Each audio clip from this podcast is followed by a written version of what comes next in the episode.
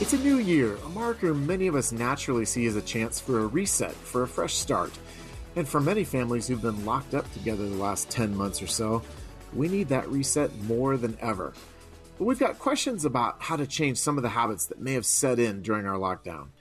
Hey everyone, Adam Holz here, your host for the Plugged In Show. Focus on the family's weekly conversation about entertainment, pop culture, and technology. Thanks for joining us today. Well, I don't know about you, but I've got three kids at home, ages 10, 12, and 14. We have spent a lot of time together since last March. It's been the longest spring break ever. I know I've I've used that joke before, but that's the way it still feels. Uh, you know, and that's when the coronavirus sent us all home indefinitely. Some of that time has been good, but there's also been a lot of time on screens, even more than before. And sometimes I have more questions than answers personally. Questions my kids ask me about why setting limits in these areas matters. Questions that my wife and I ask each other after they go to bed, or these days before they get up. So that's what we're going to be talking about today. And joining me for our conversation are Kristen Smith, Jonathan McKee, Bob Hoose, Paul Asay. All right. What were some of the limits that your parents placed on you with regard to entertainment when you were growing up? I feel like this is a hard one because I didn't have a cell phone until I was like 17, until I could buy it myself. And then as a kid, we had like three stations on PBS. So seriously, like I watched Clifford, Zoboomafoo, I don't know, you know, like all the, nor- I guess the normal ones on PBS. so I'd get up on Saturday, watch a few cartoons, and then my mom would like make all seven of us go outside, lock the door, and tell us to go find something to do. So you know. Yeah. That sounds yeah, healthy. But you, yeah, but you're yeah. the only one on this. You're the only one on this podcast who actually even you know had a cell phone when you were a teenager. Oh, we had we had little cans with a string tied to each end of our walkie cans. So. Did you walk barefoot everywhere too? we did in the snow. Uphill both ways, you know it. And and I grew up in the age of cave drawings, so uh, you know, or, or, or, at least it would feel like that today. You know, to today's kids, since uh, back when I was a kid, you know, we only had three major networks to watch. You know, yeah. yeah. my my iPad equivalent was this thing called a comic book and, uh, and so so our, our, choices were narrowed, and, and worries over screen time really weren't a thing. Um, I, I, guess as we are going along with your question, though, Adam, I guess my biggest entertainment struggle as a kid was probably talking my parents into staying up late so I could watch Star Trek. Oh yeah, know, on, on, Sunday night. Uh, yeah, the original Star Trek. That's right. Yes. That's right. Yeah. Right. Yeah, my parents were pretty strict. They started out pretty strict. I was one of those kids who could only watch uh, an hour of TV. So I could choose between Sesame Street or maybe Mr. Rogers and the Electric Company if I could. Um, but it was really pretty locked down company. for my younger, yeah, younger electric years. Company. The oh. Electric Company was great. Oh, it, was. it was awesome. Oh, it was so it good, was. Kristen. You don't know what you're missing. but yeah, it was it was fantastic. But of course, I had to make some hard choices about what I wanted to watch. Um, thankfully, I eventually got into football, and there's no way you can watch a football game in under an hour. And so that was sort of the, wow. the catalyst for losing all those restrictions, and and I'm the worst for it now. Wow. Oh man, I I remember those days. Football Howard Cosell.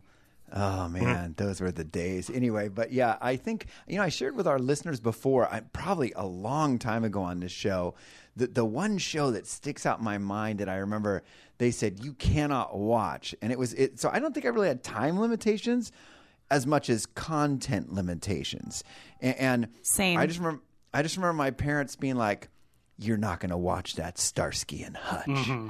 and I was so bummed and I remember my brother and I on our black and white TV. Yes, uh, I am that old.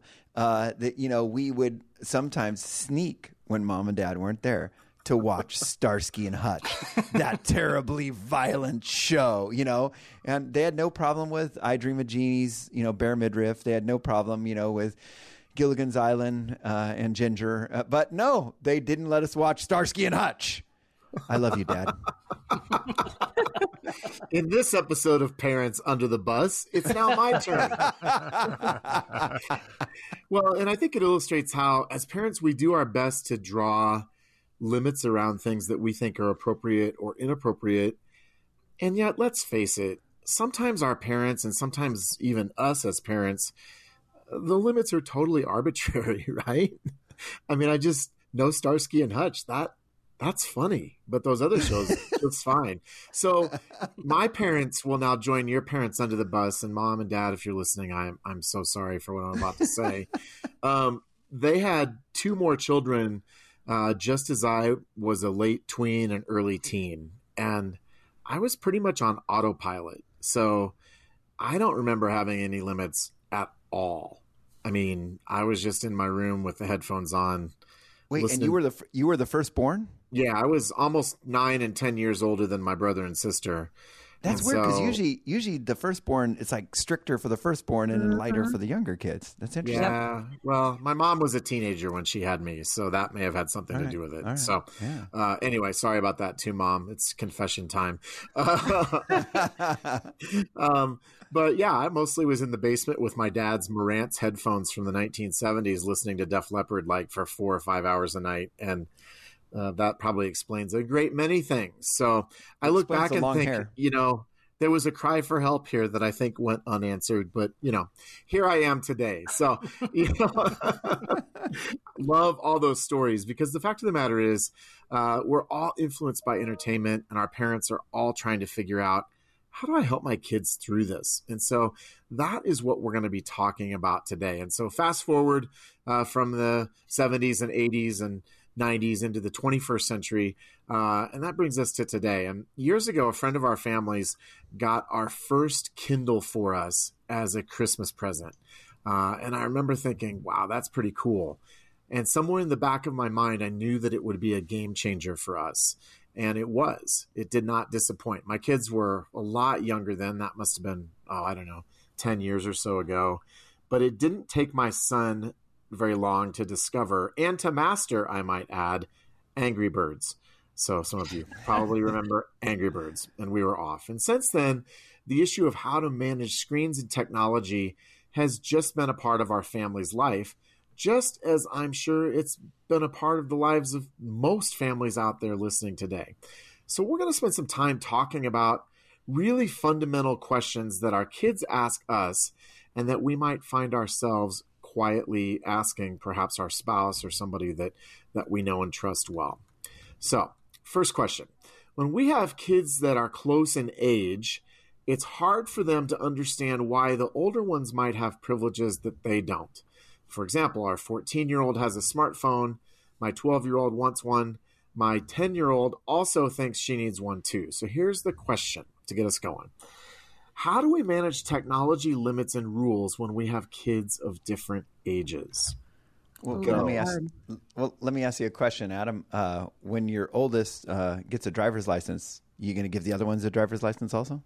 No, but that's a law. So, you know, I, I at least have the police to fall back on that one for.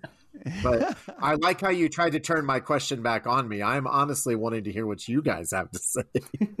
Well, it is one of those things where you know I, I, I talk to parents about that all the time. There, there's certain things that you know when you get to a certain age, there's rites of passage, and there's also laws. And with social media, there is laws. You can't be on social media till you're age 13 because of COPPA, which is the FTC's Child Online Privacy Protection Act. So that's why if your kid tries to jump onto Twitter or you know well, I was going to say Facebook, but let's be honest, our kids don't want to be on Facebook. But you know, they want to be on Instagram, they want to be on TikTok, whatever. When they go to sign up, it will actually say, you know, please enter your age. And if they enter their you know, truthfully their birth year and they're only 11 or 12, um, it'll say, sorry, you can't be on this, and they have to lie about their age. So there are actual age limits. They just aren't as for you know enforced as much as you know the highway patrol out there on the roads. So um, Good point. uh, uh, You know, but it's it's one of those things that you know I just think that we need to talk with our kids about and talk about not that you know devices are bad or social media is bad, but hey, there's you know you need to show some wisdom and responsibility, and here's here's an age in which you know you know we'll, we'll look at that. It's a really tricky question and i really like what what you said jonathan about sort of these rites of passage because in some ways this can be a really great thing in, in a way for for a child as as they grow I think that they really love to have those milestones of getting older and, and sort of that that opening the door for more social media, for having a phone. That can be a fantastic rite of passage for children. The problem is, as you know, Adam, and as all the rest of us know, kids have different levels of maturity. And we know that, that there might be some kids who are ready for something like that at a certain age and and some kids who just aren't. And so it becomes a very difficult walk for parents. But I, I do like the idea of turning it almost into a positive, like Jonathan was suggesting, where you have this rite of passage that, that says, okay, I'm one step closer to being an adult.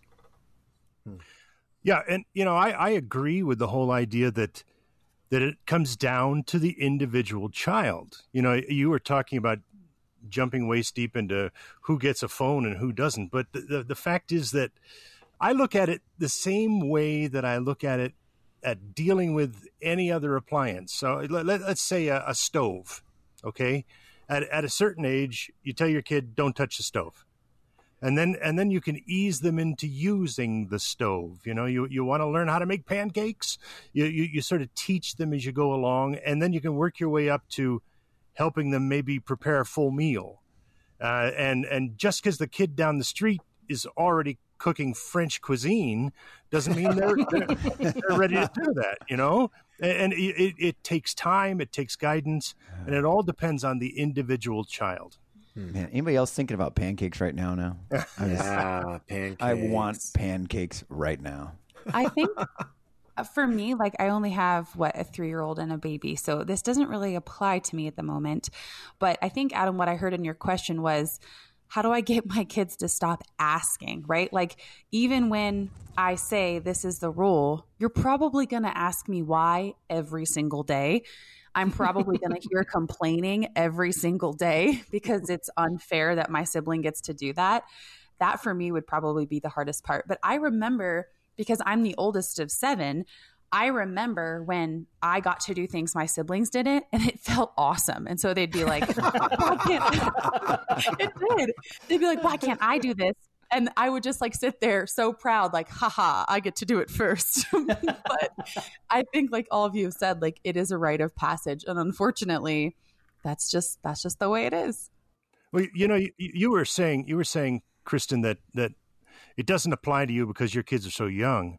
But the fact is, I think, I think you're right at the perfect stage where it all begins because you're you're at the point where you can encourage your kids from a very young age to be thinking of a variety of ways to have fun. Uh, I, I, I mean, we, we have this idea, this mental image that these days that you you can only have fun when you got a screen in your midst. Uh, yeah. But uh, but we need to realize that, that we're not being that that there's a lot of other ways to be creative, and even as parents, when we get to to the age where we think we should be handing kids screens or phones. Mm-hmm uh, we're not necessarily being a buddy by handing them the phone. Yeah, I, I mean pancakes. yeah, yeah, right. That's really messy. To that point, Hoose, I was thinking, you know, we just went on vacation. Well, we went on a trip because vacation with kids isn't vacation. So we went on a trip, and um, a bunch of cousins uh, who were around my son's age, they all have tablets. And this was a pretty big battle for me because I'm really strict on tech. Not as strict as some of my other friends, but um, like Judah has an allotted amount of time that he can watch a show or, you know, whatever it is. But especially when we were on vacation, that was hard because everyone else is on their devices playing Xbox, mm-hmm. doing all this stuff that I I let him do it way more than I usually do, but there were times where I took it from him and told him to go play and there were a lot of meltdowns. You know, uh, I love what who said when he said you're at the exact age to start thinking about this. This is one of those things where whenever I teach a parent workshop and I had parents of teens, they would always come up to me after the workshop and say, ah, "I wish I would have thought about this stuff five to ten years ago." And so it's yeah. interesting. It, one thing I've done in the last couple of years with parent workshops is I always tell churches, I always tell whatever organization's hiring me, I always say, "Hey, really market this to parents of younger kids. Say, man, if you've got any kid that's got a screen or even thinking about a screen, which nowadays is three year olds, five year olds, you know, whatever, I said, get them in this workshop because it is the perfect time. Hoose is so spot on for you to mm-hmm. start having these conversations about uh, you know, not not just conversations about how to be screen wise, but also just like he said, um, here's what fun is. It's playing. It's going outside. Here's what ta- conversation is. It's looking into each other's eyes and having these conversations. You know, um, something else you said that was brilliant, Kristen, was you said to Adam, you said, you know, your kids are still going to ask why. And one thing I would just really emphasize to parents is embrace the why. Whenever your kids say why, it's an awesome opportunity for conversation because when they say why, Yeah. all of a sudden now you have an opportunity to say, glad you asked. Let's talk about this and make it a dialogue, not a monologue. That doesn't mean, you know, release lecture number one, which is five minutes long. Release the lecture. Yeah, Absolutely. You know, because I used to make that mistake all the time. You know, it was like the Kraken that you released, you know? And, um, but no, I mean, when they say why, it's an awesome opportunity to talk about the reasoning and the wisdom behind it. So it's not just because I said so. Yeah. So I saw this really awesome meme to that that basically talked about Yoda died because he was asked why so many times, and now parents totally understand why. but I totally get what you're saying, and I agree. One of the things about this conversation, too, I- we've talked about how it's never really too early to start having some of these conversations with your kids. I totally uh, believe that. I also believe that it's never too late to model good screen behavior Yeah, yourself. that's good. And I think Oh, that yeah. that's a, such a key when you're talking about these battles because I think that your kids will see what you do with screens and they will emulate what you do with screens. If Yeah. you're not showing good screen discipline yourself, it's going to be much harder to instill that in your kids. Ooh, And and you know you know parents parents also need to recognize that um, that screen time isn't all the same. Uh, I think I think sometimes we think of screen time you know, uh, that that it's the exact same thing. If you're handing your kid a, a phone to occupy them at the grocery store, or we're streaming videos on ta- on the on a tablet in the car, or we're playing educational computer games, that it's all the same. But it's not. There are different benefits uh, for different screen use, and That's good. that's- some are really healthy. Sometimes they'll they'll stimulate problem solving and communication skills and things like that, and others are just an empty fill of time. Well, that's a great segue into my next question. This is a real question. This is not a hypothetical question. Real story. The other night, I was driving home with my 12 year old from swimming practice, and out of nowhere, she asked, What's so bad about social media anyway? Now, for context sake, she's not on social media, but she's obviously internalized the idea that we think it's bad, even though I don't remember ever like sitting her down and having the now, honey, we all know that social media is bad conversation. We don't do that. So, what would you say to kids who are interested in having social media accounts, but who are too young to have them? In other words, what's so bad about social media anyway? So I actually have an example of this. Um, when I was in college, I nannied this girl who we're still super close. She's in college now, which is super creepy. Um, she, was in, uh, she was in the fifth grade when I started nannying her, and I, I guess, as a what, a twenty-one year old, twenty year old, I didn't really realize that the things I was talking about were too old for her. But I think honesty is really key. And again, I don't have a child that is at the age where they can have social media. But I even think about it for myself. Like, I want my accounts to be private um, because I don't want someone to take one of the photos from my children and use it elsewhere. Like, all of these things that still apply to children.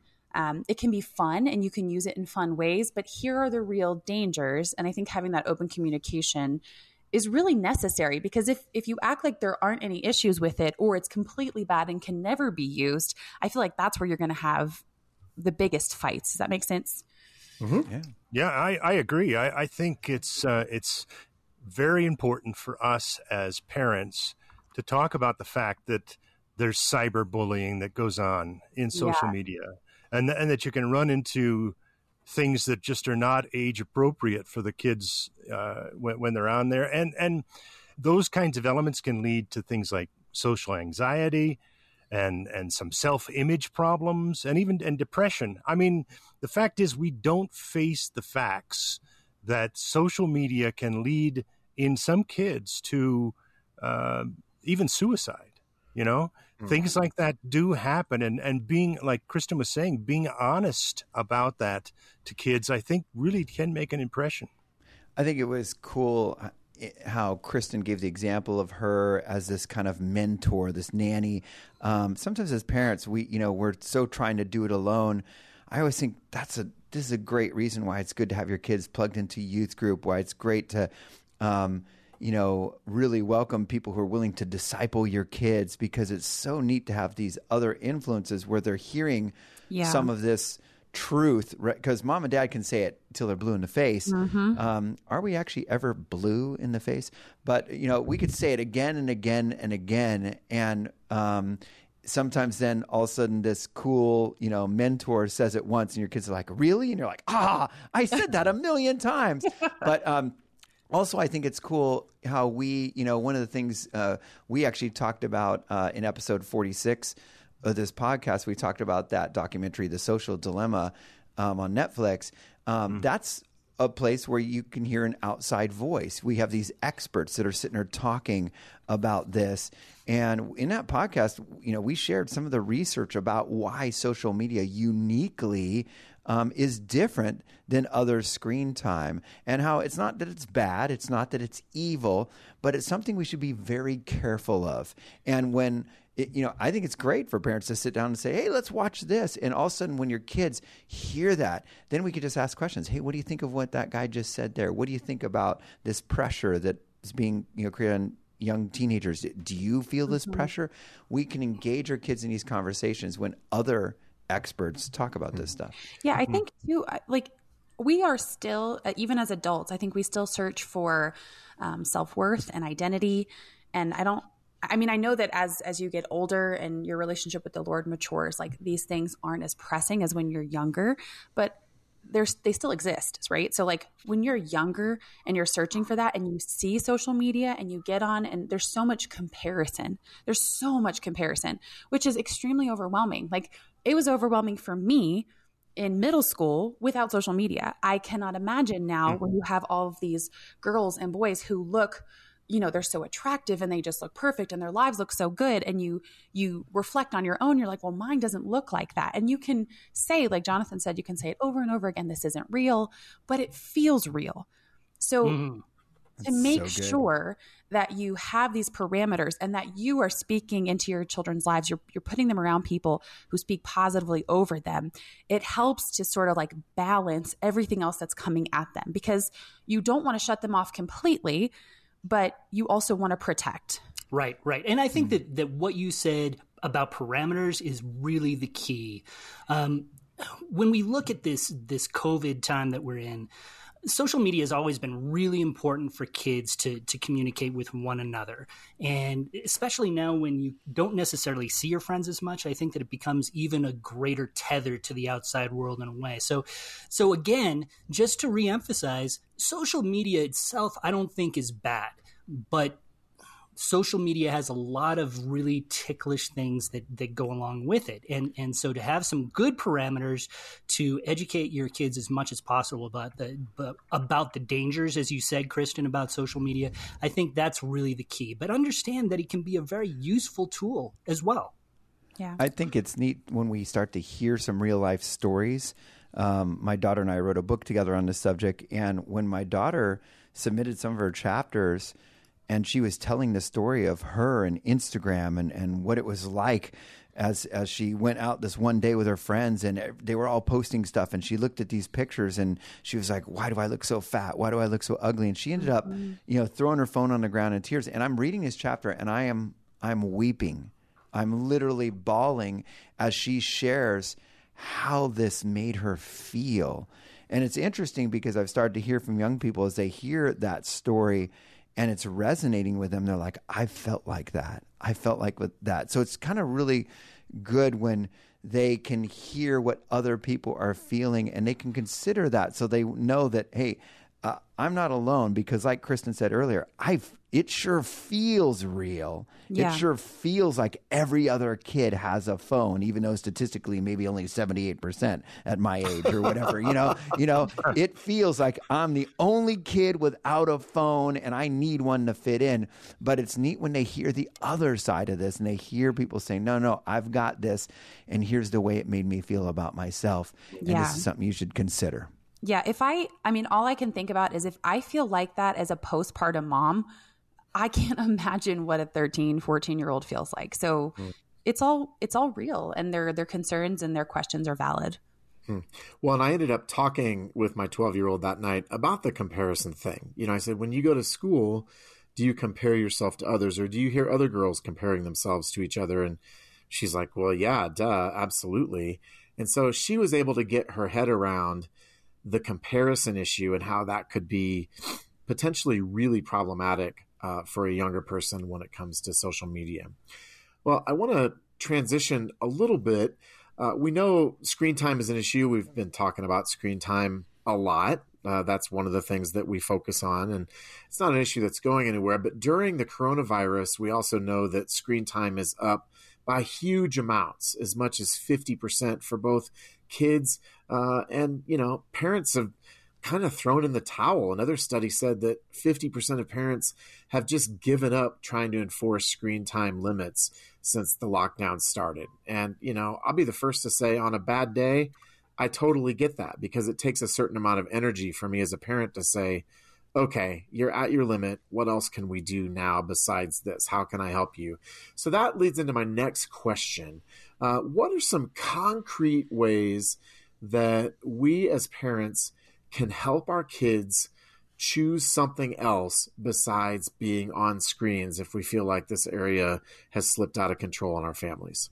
Okay, I have one. I think before we get into all of these ways, I really just want moms and dads to hear like grace, grace on you, grace on your family. This is super hard. And being stuck in a house, having to manage work and virtual learning and all this stuff, like it's hard. So if your kids watch more TV than normal one day, they're going to survive and your brains will recover and you can give them a book to read the next day to feel good about yourself. So like seriously, like we got to be really real about. Awesome. No, and I and I love that. I think that's a fantastic starting point because the goal here is not shame. Yeah. The goal is not Olympic level perfection at enforcing the two hour screen time limit. And I think a lot of us as parents, we really absolutely need that grace. I need that. I'm taking that message to heart because I'm sure my, my, Well, my children are on screens right now as I am having this Right? conversation with you Yeah. guys. So Uh, and, and, and, and add to it what Paul said earlier when he said, this is really up to us to model this. This isn't something we just Right. enforce to the youngins. This is something that we need to live out ourselves. And we need to think about hey, when our kids walk in the room, are we putting our device down? Are we putting it in our back pocket? Are we looking up and looking in their eyes and talking with them um, at the table? Are we the one grabbing our device constantly as opposed to just saying, no, I'm 100% in the room with you right now? And Yes. if we model that, that's going to be so much. I mean, so much bigger. I mean, we, you know, we can teach what we know, but we can only reproduce who we are. I think that's been hard for parents over this pandemic because you're working from home. And so I think you have to be really strict with yourself and setting parameters as a parent because work at home can blend into work all day long, work at night, work really early in the morning. And so having some boundaries for yourself, Jonathan, like you're saying, where you're connecting with your kids. I know on my on my good days, Adam, to your question, when we're talking about like what can we do to give them other ideas, on my good days, I have like, okay, we have Play Doh and coloring, and you're going to have alone time in your room for an hour. And I have all this stuff like set up and structured. And on the good days, that's great. But there are some days that somehow all of those activities only take an hour. And I'm like, what are we going to do for the next seven hours? Um, and then I start to panic. So I think coming up with all the ideas, reading all the blogs on Pinterest and online about like what can I do is so good. Outside time, even when it's freezing, you know, all that stuff. But again, grace. But but you know, Kristen, you mentioned earlier you were joking in a way, but you mentioned, you know, saying here you can have a book the next day. But the fact the fact is that I think sometimes we stop thinking about books. And mm-hmm. books can be a great resource for kids, especially especially these days. There's some uh, we've been doing more and more uh, book reviews for for Plugged In, and mm-hmm. some of the ones that I've been reading, they like young adult novels and books for teens and tweens there's some really quality stuff out there. You can find some excellent materials that that involve just actually opening something up and reading, and uh, and, and imagine. Of, yeah, I know, and they're lots of fun. You know, there's some really fun books that parents can find to help their kids through the day. Yeah, I totally agree with that. I mean, when I when my parents used to leave and I would babysit all my siblings, they would hate it because I would unplug the Xbox and give them all a book, and they were like, "This is the worst. You're a terrible babysitter." um, and they, I really, they hated it. They'd complain the whole time. But I feel like I'm going to take that parenting model to heart and be like, "Well, at least you'll be smarter." so